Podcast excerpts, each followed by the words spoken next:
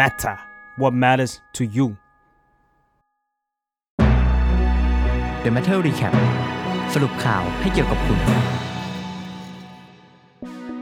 The Matter Recap ประจำวันที่ 27 มิถุนายน 2564 ประกาศกลางดึก รู้ล่วงหน้าแค่หนึ่งวัน สรุปปัญหากึ่งล็อกดาวน์ที่รอการเยียวยา ในภาวะที่ผู้คนกำลังหมดแรงลงทุกวันทำไมไม่บอกตั้งแต่วันศุกร์ เชื่อว่านี่คือคำถามที่เกิดในใจของหลาย ๆ คน ต่อมาตรการใหม่ที่เพิ่งประกาศออกมาเมื่อกลางดึกที่ผ่านมา กลายเป็นสิ่งที่หลาย ๆ คนตั้งตัวไม่ทัน เมื่อเว็บไซต์ราชกิจจานุเบกษา ได้ประกาศมาตรการควบคุมโควิด -19 รอบใหม่ออกมา และได้สร้างเสียงวิจารณ์จากผู้คนมากมาย โดยเฉพาะเรื่องควบคุมพื้นที่และร้านค้าต่าง ๆ ตลอดหลายชั่วโมงที่ผ่านมา ได้เกิดเสียงวิพากษ์วิจารณ์ขึ้นมากมาย ต่อมาตรการใหม่ที่ออกมา วันนี้ The Matter จะมาสรุปเสียงสะท้อนจากผู้คนต่อมาตรการควบคุมโรคและการสื่อสารจากรัฐบาล ในช่วงเวลาที่โควิด -19 กำลังระบาดอย่างหนัก สถานการณ์การแพร่ระบาดของโควิด -19 ในไทย ยังอยู่ในภาวะวิกฤตอย่างต่อเนื่อง ถ้านับตั้งแต่การระบาดระลอกใหม่ ตั้งแต่วันที่ 1 เมษายน 2564 จะพบว่ามีผู้ติดเชื้อจำนวน 215,584 และเสียชีวิตสะสม 1,818 คน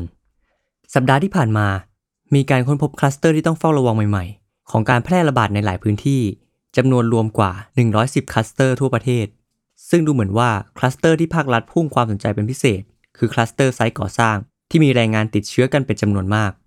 ส่งผลให้นายกรัฐมนตรีต้องเรียกประชุมด่วนเมื่อวันที่ 25 มิถุนายนที่ผ่านมา โดยนายกได้แจ้งต่อสื่อมวลชน ผ่านไปยังประชาชนว่า จะมีมาตรการใหม่ออกมา ซึ่งนายกไม่เรียกว่าล็อกดาวน์แต่จะเน้นควบคุมพื้นที่เป็นจุดๆไป สิ่งที่ภาครัฐ สื่อสารออกมาหลังการประชุมคือ จะมีการปิดพื้นที่ไซต์ก่อสร้างเป็นเวลา 1 เดือน โดยเบื้องต้นจะให้กระทรวงแรงงานจ่ายเงินชดเชยเยียวยา และดูแลทั้งแรงงานไทยและต่างด้าว มาตรการดังกล่าว จะทดลองใช้เป็นเวลา 1 เดือน แม้ว่ามาตรการนี้ถือเป็นการบอกล่วงหน้า ก่อนที่การล็อกดาวน์ไซต์ก่อสร้างจะเริ่มขึ้นในวันจันทร์ที่ 28 มิถุนายน แต่ก็มีเสียงกังวลมากมาย มาตรการนี้จะควบคุมการแพร่เชื้อได้แค่ไหน และควบคุมแรงงานจากไซต์ก่อสร้าง ไม่ให้พวกเขาเดินทางออกนอกพื้นที่นั้น จะตอบโจทย์ได้แค่ไหนบ้าง อย่างไรก็ดี ประเด็นปัญหาใหญ่ก็เกิดขึ้นในกลางดึกช่วงเที่ยงคืนของวันเสาร์ที่ 26 มิถุนายน เมื่อเว็บไซต์ราชกิจจานุเบกษา ได้ประกาศมาตรการควบคุมโรครอบใหม่ออกมา โดยบังคับใช้กับ 10 จังหวัด และเริ่มต้นใช้ตั้งแต่วันที่ 28 มิถุนายนนี้ เนื้อหาไม่ได้มีเพียงแค่การล็อกดาวน์ไซต์ก่อสร้าง ตามที่ประชาชนรู้ล่วงหน้า แต่ยังรวมไปถึงการห้ามผู้ประกอบการร้านค้าร้านอาหาร ให้ประชาชนทานอาหารและเครื่องดื่มภายในร้าน โดยสามารถรับกลับไปทานได้ที่อื่นเท่านั้น นี่ไม่ใช่ครั้งแรกที่มาตรการห้ามทานอาหารภายในร้านนี้จะถูกบังคับใช้ แต่เคยออกมาแล้วตั้งแต่เมื่อการระบาดระลอกแรก และก็มีการสลับห้าม และย้อนกลับมาอนุญาตให้ทำได้เป็นพักๆเมื่อเกิดการแพร่ระบาดของไวรัสขึ้นมาแต่ละระลอก ประเด็นสำคัญมากๆ ที่หลาย ๆ คนออกมาส่งเสียงถึงรัฐ คือทำไมรัฐ ถึงไม่สื่อสารถึงมาตรการห้ามทานอาหารภายในร้าน ตั้งแต่การถแถลงผลการประชุมเมื่อวันศุกร์ที่ผ่านมา เพราะการออกมาประกาศเช่นนี้ หมายความว่า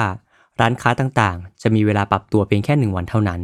และถ้าพิจารณาจากความเป็นจริง ผู้ประกอบการร้านค้าหลายร้าน ที่ไม่เคยรับรู้ประกาศนี้มาก่อน ย่อมได้เตรียมวัตถุดิบอาหารเครื่องดื่ม และสิ่งต่างๆ เอาไว้ล่วงหน้า เพื่อเปิดกิจการตามปกติไปแล้ว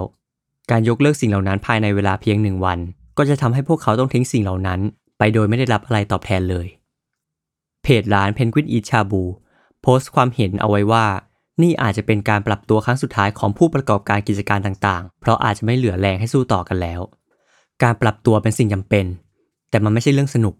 การเสียสละอาจเป็นสิ่งจำเป็น พวกเราร่วมเสียสละกันมาตลอดปีครึ่ง มาวันนี้พวกเราโดนขอให้เสียสละอีกครั้ง พวกเราก็คงปฏิเสธไม่ได้ ครั้งนี้มันหนักมากกันจริง ๆ มากกว่าทุกรอบที่ผ่านมา มันอาจจะไม่ใช่ครั้งสุดท้าย แต่มันอาจจะเป็นฟางเส้นสุดท้ายสำหรับใครหลายคน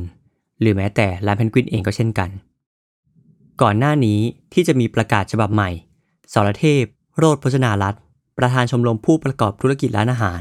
ให้สัมภาษณ์กับฐานเศรษฐกิจ โดยเขาเชื่อว่า ถ้าหากมีการล็อกดาวน์ห้ามทานอาหารในร้านอีกรอบ สิ่งนี้จะทำให้ร้านอาหารพากันปิดกิจการอีกจำนวนมากแน่นอน หากล็อกดาวน์ 14-15 วันแล้วไม่จบจะทำอย่างไร การล็อกดาวน์ควรทำแบบรอบด้านทั้งร้านอาหาร ห้างสรรพสินค้า ร้านสะดวกซื้อ ทุกอย่าง เพราะการปิดร้านอาหารเพียงอย่างเดียว ก็ไม่ทำให้เตียงในโรงพยาบาลว่างลง แต่ขึ้นอยู่กับการบริหารจัดการของสาธารณสุขมากกว่า สรเทพบอกกับฐานเศรษฐกิจ นอกจากนี้ยังมีความเห็นต่างๆ ที่น่าสนใจด้วยว่า สิ่งที่รัฐควรออกมาควบคู่กับการประกาศกึ่งล็อกดาวน์เช่นนี้ คือการพูดให้ชัดเจนถึงมาตรการเยียวยา ที่จะช่วยเหลือผู้ประกอบการที่ต้องเดือดร้อนจากคำสั่งเช่นนี้ด้วย ในทุกการล็อกดาวน์ต้องประกาศเยียวยาควบคู่กันไปด้วย นี่คือสิ่งที่รัฐที่มีอารยธรรมเขาทำกัน เพราะการล็อกดาวน์คือการจำกัดสิทธิพื้นฐาน คือสิทธิที่จะทำมาหากิน เมื่อสิทธินี้ถูกพรากไปด้วยเหตุผลความจำเป็นบางอย่าง โดยน้ำมือของรัฐเอง รัฐก็ต้องประกาศการเยียวยาที่ได้ส่วนกับความเสียหายด้วย ไม่ใช่แค่ให้เงินไม่กี่พันบาท ราวกับเอาเงินมาฟาดหัวแล้วก็ไป ยกตัวอย่างเรื่องการประกาศปิดแคมป์คนงานอีกก็ได้ คนงานรับเงินรายวัน ถ้าห้ามเขาทำงาน นายจ้างที่ไหนจะจ่าย แต่จนถึงบัดนี้ก็ยังไม่มีมาตรการออกมาว่าจะเยียวยาคนเหล่านี้ รวมไปถึงนายจ้างอย่างไร และผู้ที่เกี่ยวข้องอย่างไร เพราะมันซับซ้อนมาก โตมอสุปีชา นักเขียนและคอลัมนิสต์ระบุผ่าน Facebook ด้านสสเบญจาแสงจันทร์พักก้าวไกล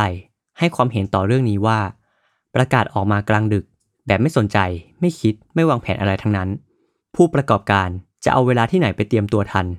รัฐบาลเอาแต่ทำเรื่องล้มเหลว เอาประชาชนเป็นตัวประกัน โดยสรุปแล้ว มาตรการใหม่ที่ออกมา ได้ส่งผลให้ผู้ประกอบการร้านค้าได้รับผลกระทบโดยตรง ซึ่งผู้คนมากมายได้ส่งเสียงไปถึงรัฐว่าจำเป็นต้องมีมาตรการเยียวยาออกมาควบคู่กันด้วยหรือไม่ รวมถึงตั้งคำถามกับมาตรการกึ่งล็อกดาวน์ที่ออกมาอย่างกระทันหัน ผู้คนปรับตัว เตรียมตัวไม่ทัน ขณะที่การสื่อสารให้ประชาชนสบายใจว่า รัฐจะช่วยเหลือไม่ทอดทิ้งประชาชนนั้น ยังไม่ชัดเจนมากนัก